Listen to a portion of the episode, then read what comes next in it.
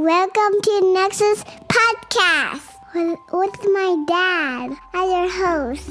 And I'm Coco. This will change your life. Hey, what is up, all my Nexus family? It is your host, Dr. Daniel Kimbley, and you are tuned into another episode of the Nexus Podcast. And on this week's episode of the podcast, I want to share a crazy, crazy story that went down with Coco and I while we were having some adventures together her and I alone, which we had to bring Heather into the equation. So I will share with you exactly what went down inside the episode. But what I want to get want you to get out of this episode is the fact that oftentimes the things that are the most difficult will bring us the biggest lessons inside of our life. So kick back, relax, and enjoy this episode of the Nexus Podcast.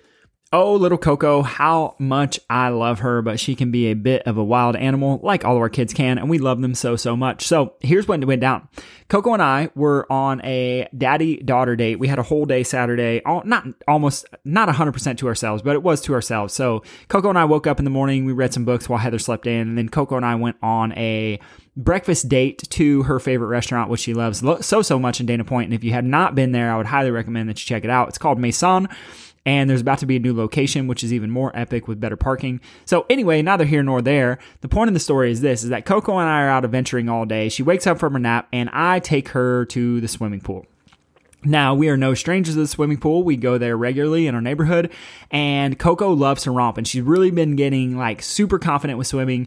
Um, so much so that I'm a little concerned that she's going to drown herself sometime because she won't let me catch her and hold her. Uh, she wants to float, she wants to swim, she wants to do her own thing, swim to the wall, but she gets like a little more confident than she should most of the time, as any two and a half year old should. So, the interesting thing is that Coco is usually like very, very timid, right? And very not afraid, uh, but she's like a little shy, she's a little more cautious, she's a little more reserved in most situations. But, you know, we're at the pool a few days ago and she literally is like, Daddy, I'm jumping in. You go down to the bottom. Don't catch me. I'm going to swim to the wall. I'm going to do it all over again. And we'll just keep going and going and going.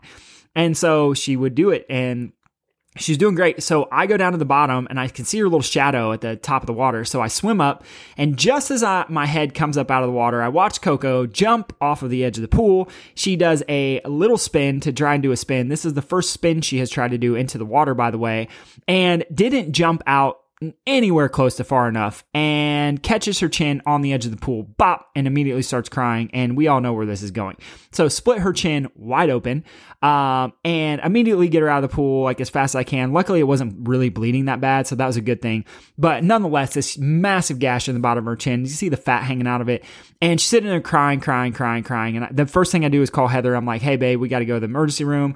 Uh, Coco's for sure going to need stitches." And then Heather, I think at this point, is probably wanting to kill me because she has no idea what happened to her daughter. And I'm like, "Just come pick us up. We are on our bikes." And so Heather had to come pick us up and as we are headed to the urgent care facility, I tell Heather, like, hey, here's the whole situation of everything that went down. Um, lots of relief, but we knew it was going to kind of be a hassle, especially the world that we raised Coco in is not a world that uh, has ever experienced an emergency room. I can't think of the last time I went to a doctor uh, outside of a chiropractor for anything, period because we just live in a world that's health. We take care of our bodies, we work out, we eat clean, and there's not really a necessity for medicine. There's not really a necessity for anything in the allopathic model uh, for us, and that's just how we live our lives. So, anyway, we take Coco into this world that is very different than the world that we live in, and you can imagine that she's a little scared. She's got a little blood coming out of her chin, uh, she's got blood on her bathing suit. She just wants a color, and then she's like, I don't know who these people are, what they're doing, or why they're wearing masks and gloves in the first place. And we take her back, and of course, to the doctor's recommendation, we have to get seven stitches in little Coco's chin. Now, here's where it gets super interesting. It's like she's already trauma- traumatized, but she had this huge bonk, and this is like a physical physical assault on her body immediately put her in a stress response. It took her forever to calm down. The other interesting part of it is that when we get her back, uh, she's pretty chill. You know, they bring her some coloring pages, they bring her a little teddy bear, but then it comes time to do the sur- or not the surgery, but the stitches. And the first thing we have to do is we have to numb Coco's chin. So literally you're sticking this big long needle, as you guys know, right into the scar or right into the cut in order to get it as numb as possible so that the doctor could actually do the stitches. And so we do it, but Heather is having to hold Coco's body down, and I'm literally having to hold Coco's head and her jaw shut so she does not move to do this. And then we proceed to fight with Coco for about the next 45 minutes while we put in these seven stitches in the bottom of her chin. And you can imagine my daughter at this point, most painful thing ever. If you're a parent and you've been here, um, literally, I would like give anything for my daughter to not go through this pain again. But I'm holding her head, I'm holding her jaw closed, and she's screaming, crying, saying she wants to be done. Heather's laying on her with all of her weight, and it's all we could do to keep her calm and keep her feeling like she was safe and protected. So here's the interesting part about the conversation. That's what went down. And as guilty as I felt as a parent, there's like literally nothing I could have done, right? She's a kid, things happen with kiddos, and that's just the way it is. The interesting thing about it though is that in my head, I'm thinking, okay, Coco's pretty cautious and pretty timid and pretty uh, pretty reserved, right? She makes a lot of good decisions, especially for a two year old, two and a half year old. And I'm like, man, you know, it's just to bring her back a little bit. She's to be more cautious. She's to be more afraid to try new things. And lo and behold, we go to church the next day and she's like climbing on things and jumping off of things and doing stuff that I'd never seen this girl do before, like ever, because she seemed like a little too afraid to do it. And Heather and I are like starting to get worried. We're like, who is, who is this kiddo? Like, where did this come from? We've never seen her act this way before. And uh, if you're sitting wondering, like, oh my gosh, maybe there's like something wrong with her brain, there's nothing wrong with her brain. She was literally adjusted as soon as we got home. The very first thing that I did with her was adjust her. I adjusted her before she went to bed that night. I adjusted her the next morning, twice the next day. And so, and then she got adjusted yesterday, which was Monday. And so all of these things happen, and we're making sure that her nervous system is clear, able to process the stress and the trauma as quickly as possible, which clearly she did.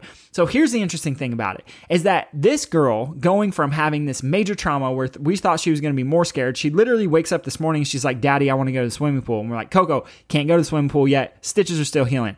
So we, this interesting thing came to my mind is like Coco had this major trauma and this major pain inside of her life. For sure, 100% the most pain she's ever, ever been in. Huge bruise on the bottom of her chin, seven stitches in, stitches in the bottom of her chin, and yet still, she has taken that pain, that painful situation, and turned it into something as like a biggest point of growth for her.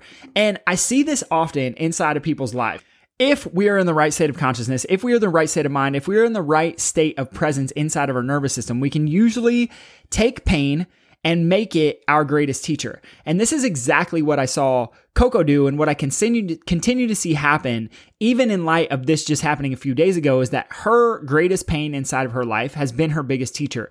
And she has not vocalized these words to me, but what I have watched her do as a result of the thing that had happened to her on Saturday, which is bonk tra- traumatically, have to get stitches, which is super traumatic. That pain, that biggest pain inside of her life, has been her greatest teacher. Now, my question to myself is like, what did it actually teach her? And in my head, what I see in the way that she is acting now is that she has realized that her parents are actually going to keep her safe and protected and never let anything bad happen to her and teach her strategies to overcome the very thing that would keep her locked inside of her own prison of not expressing itself the way that it should. And so what I mean by this is this is that her pain actually has allowed her to be more adventurous, to be more brave because she had a realization. And the realization that she had is this is that you know what?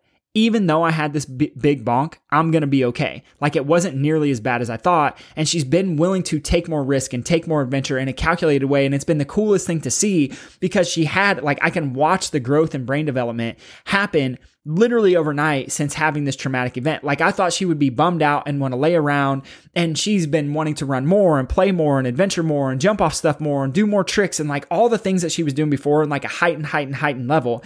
And it's because she realized that this pain, if that's the worst thing that could happen, like there's, I'm, I'm limitless. I'm literally limitless.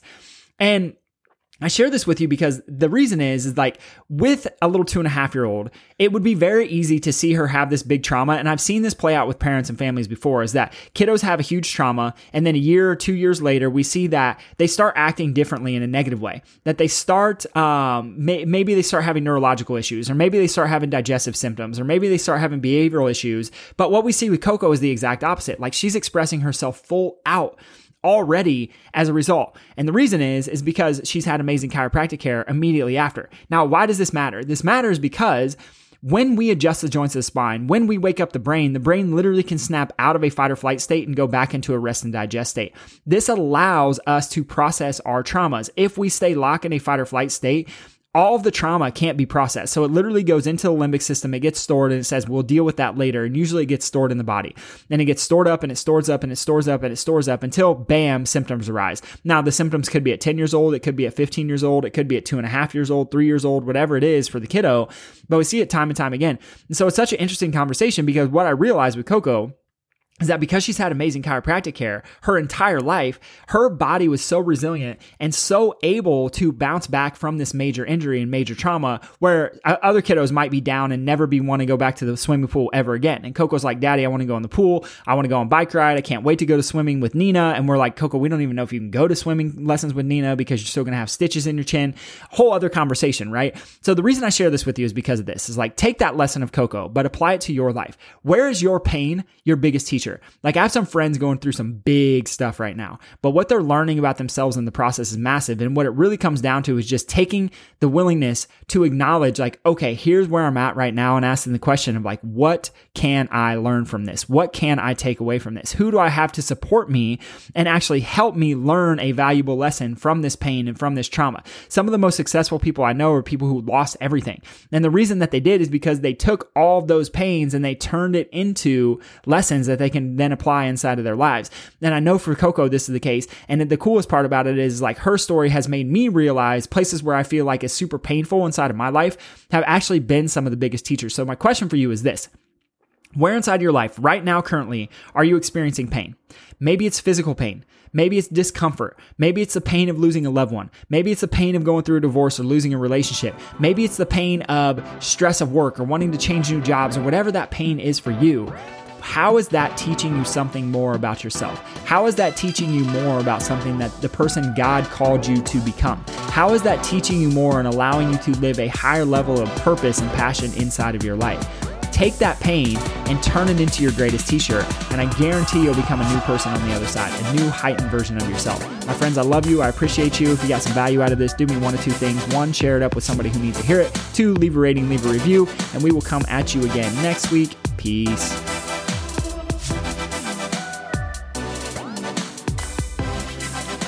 Thank you for listening to the Nexus Podcast with your host, Dr. Daniel Kimbley.